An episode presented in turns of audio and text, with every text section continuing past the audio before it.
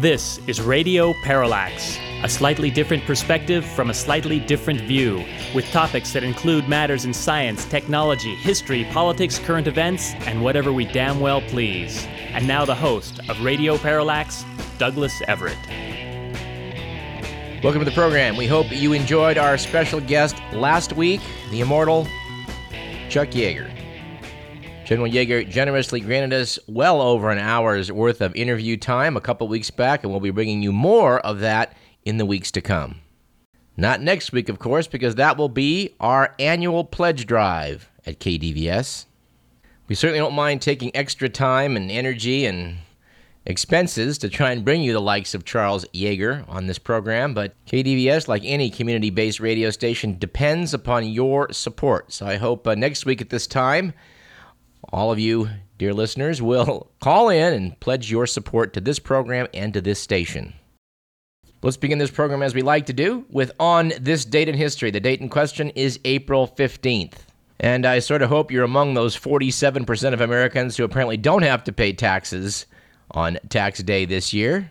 Of course, we won't talk about what that's going to do to our national deficit. But at any rate, on April 15th, in 1861... President Abraham Lincoln, expecting the American Civil War to be a short conflict, called for 75,000 volunteers to serve for 3 months.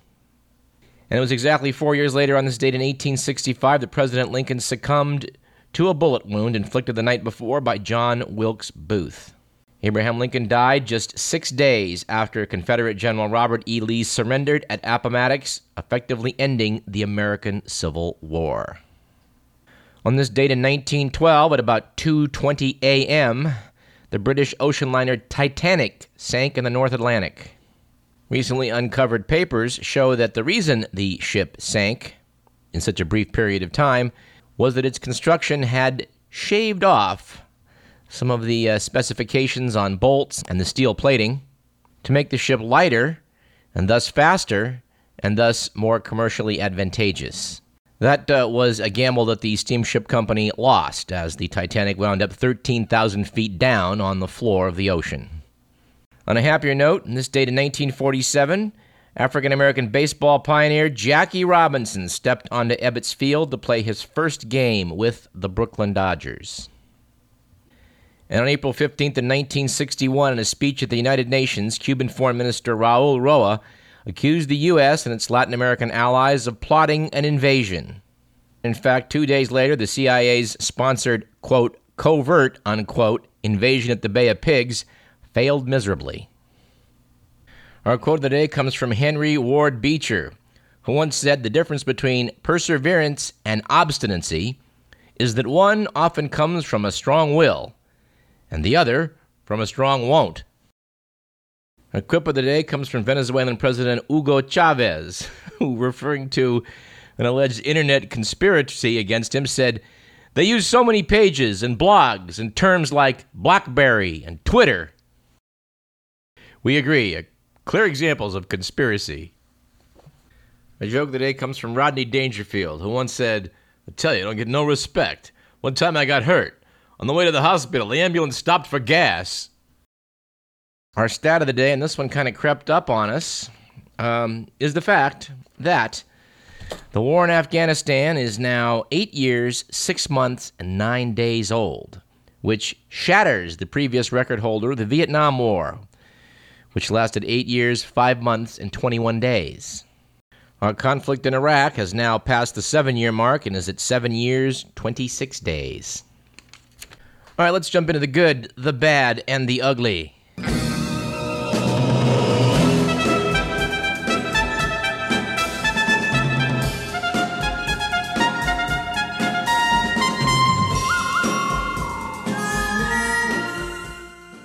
It was a good week a few weeks back for Joseph Stalin, when planners of Moscow's World War II Victory Day celebration announced that for the first time since 1991, when the Soviet Union collapsed, that the May celebration will feature posters of Stalin.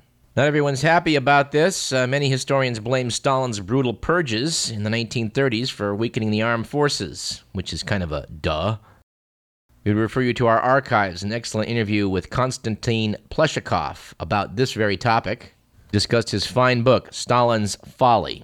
But a leading Soviet-era dissident, Lyudmila Alexeyeva, said, "This is an insult to the millions who perished on the fronts of the war due to Stalin's stupid and criminal orders," which we think's about right. It was, on the other hand, a bad week for charitable impulses after an elderly Australian man donated his suitcase to the Salvation Army, only to be told by his wife that their life savings had been sewn into the lining of the bag. Happily, police tracked down the suitcase, which had been sold, and charged two people with depositing $93,000 in the bank. Lesson in that, I suppose, folks, is if you elect to sew your life savings in the lining of a bag, please inform your spouse. Finally, it was an ugly week for understanding American history. A couple weeks back, when a conservative parents group in Utah called upon the school district to stop describing the U.S. as a democracy. The group, Utah's Republic, objects to the Alpine School District saying that it educates students to ensure the future of our democracy. Said group founder Oak Norton of Provo, "A democracy relies solely on the majority rule, thus is the road to socialism. The U.S.," he said, "is a republic, not a democracy." Kind of makes you wish Mr. Oak Norton of Provo, Utah, had actually learned some history before he decided to tell school districts how they should teach it, don't you think? We talked about them trying to pull this same stunt down in Texas a month ago. What is it about the term representative democracy these people don't understand? Of course, they are correct. We are a republic. We don't have a king or queen, which, if you look it up, is all that the term republic means. All right, from the Maybe Not Only in America file, we have the following. According to the Boston Globe, the FBI and other law enforcement agencies are now setting up Facebook, Twitter, and LinkedIn accounts under aliases to solicit information about or directly from suspects. And no, we have no word on whether Hugo Chavez has been solicited. But maybe the Venezuelan president really is onto something. And as follow-up on a discussion we had several months back, we would like to cite a letter from Bill Watson, Department of Mathematics and Computer Science, St. John's University, Jamaica, New York, to New Scientist magazine, who notes that on NASA's website, you can actually see the trail of footprints left on the moon by the Apollo 14 astronauts. This was photographed from the Lunar Reconnaissance Orbiter between the 11th and 15th of July last year. That's for those of you who still wonder whether we went. And from the I Think Only in America file, we have the fact that an author named Seth Graham Smith, who apparently flushed with the success of writing a revision of Pride and Prejudice that included zombies and scored a surprise hit, has now produced a book wherein Abraham Lincoln hunts vampires. In fact, the title of this distinguished tome is, in fact, Abraham Lincoln, Vampire Hunter. I think we may have to check in with our good pal Dr. Andy Jones over at UC Davis's English department to see what they know about this. I mean, I know we have a First Amendment in this country, but that does seem like a crime against the English language. And by the way, that opinion, like all the ones heard on this program, do not necessarily represent those of KDVS, our sponsors, or the regents of the University of California. And if any of the regents give Abraham Lincoln, Vampire Hunter, a favorable review, we'll be the first to air it. All right, and from the Only in the Confederacy file, we have the following. Apparently, Virginia's Governor Bob McDonald angered civil rights leaders last week when he declared April Confederate History Month. Apparently, the Republican governor's proclamation pleased a group called the Sons of Confederate Veterans, but civil rights leaders called it an insult to the state's black citizens. Former Governor L. Douglas Wilder, an African-American, called the proclamation's omission of slavery mind-boggling. But Virginia does expect a tourist influx for the 150th anniversary of the start of the Civil War. And I don't know if any of you attended last week's celebration at the Fox and Goose, which noted the 19th anniversary of our good friend James Israel's publication, The Humor Times. But we hope some of you at least made it. We're big fans of many of the items that appear in the Humor Times, formerly the Comic Press News. In fact, I'm looking at the faux news section right now. I've got one from just before the election of last year that said, "Poll, Obama faring poorly among racists." Subheadline was, "Bigots oppose Barack by 1,000-to-1 margin." Another one we enjoyed after the election that said, "Obama begins planning transition to socialism, communism." And by the way, if you're in a car headed to San Francisco right about now, you should note that there's going to be a tea party in the city by the bay. Radio Parallax does have a Republican agent who's apparently going to insinuate himself into the goings-on, and we expect to get a report either next week or the week after. And we have some follow-up on what we reported a few weeks back, the fact that author Simon Singh won his libel appeal over in the UK. We'd again refer you to our archives, by the way, for our interview with Dr. Singh about his book, Trick or Treatment. He was accused of libel by the British Chiropractic Association over an article in The Guardian in 2008 wherein he questioned the claims of some chiropractors over the treatment of certain childhood conditions. The High Court had ruled that the words were fact, not opinion, meaning Dr. Singh could not use the fair comment defense. However, the judges ruled on appeal that Court Justice Eadley had erred in his approach last May and then allowed Dr. Singh's appeal. This is being analyzed as a strong endorsement of the view that scientific controversy should be settled by scientific debate rather than litigation. In fact, that's so insane, I want to read that again. The judgment strongly endorses the view that scientific controversies should be settled by scientific debate rather than litigation. Oh, I don't know. The courts did a pretty good job back in the time of the Inquisition in establishing what was true and not, don't you think?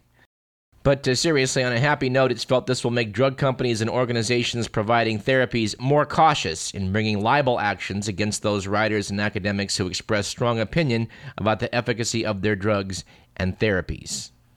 Simon Singh described the ruling as brilliant, but added that the action had cost him £200,000 just to define the meaning of a few words. And we'll have more to say about the American system of justice, which we got from the British a little bit later.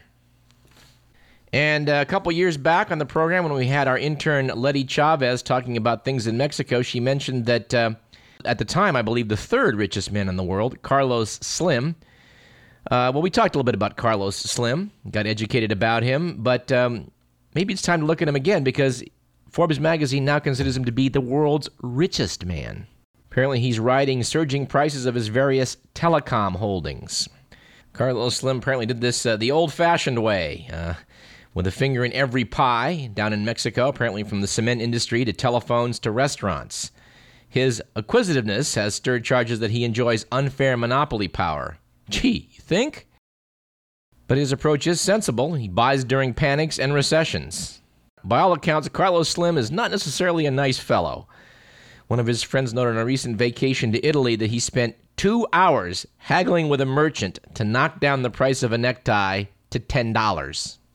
And what label for this psychopathology we'd pull out of the DSM-5, I don't know. But I'll tell you this, the man ain't right. And speaking of people who ain't right, we can't resist quoting Riel Hunter, John Edwards' flame, who said recently, "He in fact did say to me the first night, 'Falling in love with you could really screw up my plans for becoming president.'" Oh, John, you charmer, you. And he didn't use screw-up in the original. Meaning to comment on the March 6th Economist magazine had an article about gendercide, which is sort of sad. When I was a college student, I went back to the National Institutes of Health in Bethesda, Maryland.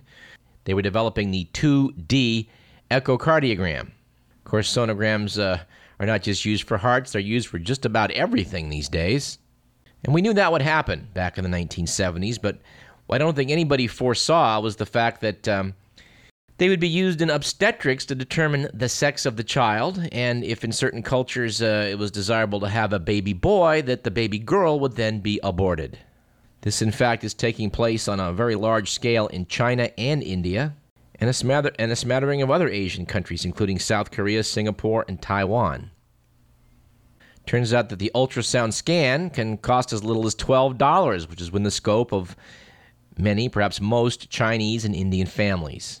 But in this case, we can't really blame technology. It turns out that it's accepted practice in rural parts of China to basically, let a little girl die. In fact, there was recently an outcry over the fact that a Chinese hospital apparently had dumped the corpses of 21 babies along a riverbed. Though it wasn't clear in this case whether the babies were killed because they were girls or whether they died of natural causes. It's noted that many rural Chinese don't consider babies under the age of 1 to be full members of the family, and infants' bodies are often abandoned at the hospital. And of course, you've heard about what's going on with Google over in China. Google's apparently going to try and relocate their operations into Hong Kong because of the fact there's been some sophisticated cyber attacks on private Google email accounts, on the private Google email accounts of Chinese dissidents. Google took a lot of heat for playing ball with the Chinese government over censoring the internet, and they apparently decided that what they were going to do was stop the filtering, and even if that means they're going to get expelled from China, and they might lose about $600 million in annual revenue. And I'm sure it's going to cost them some dough, but we really applaud the efforts of Google to do the right thing. Their motto, after all, is don't be evil. But we mustn't lose sight of the fact that even though China is the world's largest exporter, surpassing Germany, which we noted a few weeks back, it's still run by the Communist Party of Chairman Mao Zedong. In fact, if you can believe this, the Chinese government has banned Bob Dylan from playing in China. Apparently his counterculture past makes them nervous over there, and they did not give him permission to play in either Beijing or Shanghai. China's Ministry of Culture has been increasingly selective about allowing foreigners to perform since the 2008 concert by Bjork in Shanghai, in which the singer chanted "Tibet, Tibet" while performing a song called "Declare Independence." But we need to take a break here in a minute. But final item related to all this matter of censorship on the internet. I want to quote CNN.com's Bruce Schneider on the matter, who said Google made headlines recently when announced that computer hackers, presumably from China, had broken into its servers in a politically motivated attempt in intelligence gathering. What's less well known is that the U.S. government inadvertently aided the hackers. After the 9/11 terror attacks, the government vastly expanded its surveillance of telephone and internet communications. At Washington's request, Google created a backdoor access system that allows the feds to spy on email and other internet transactions. This feature is what the Chinese hackers exploited to gain access. And, noted Bruce Schneider, it's not just foreign spies who are sneaking through the back door. U.S. intelligence agents have been caught using their access to spy on wives, girlfriends, and notables such as President Clinton. Criminals have broken in to steal credit card and bank account information. That's the problem with systems engineered to allow, quote, official surveillance and control, unquote. They're bound to be misused, whether the eavesdroppers are the good guys or the bad guys. Far from making us more secure, these systems put us all at greater risk. God, looks like Hugo Chavez was onto something.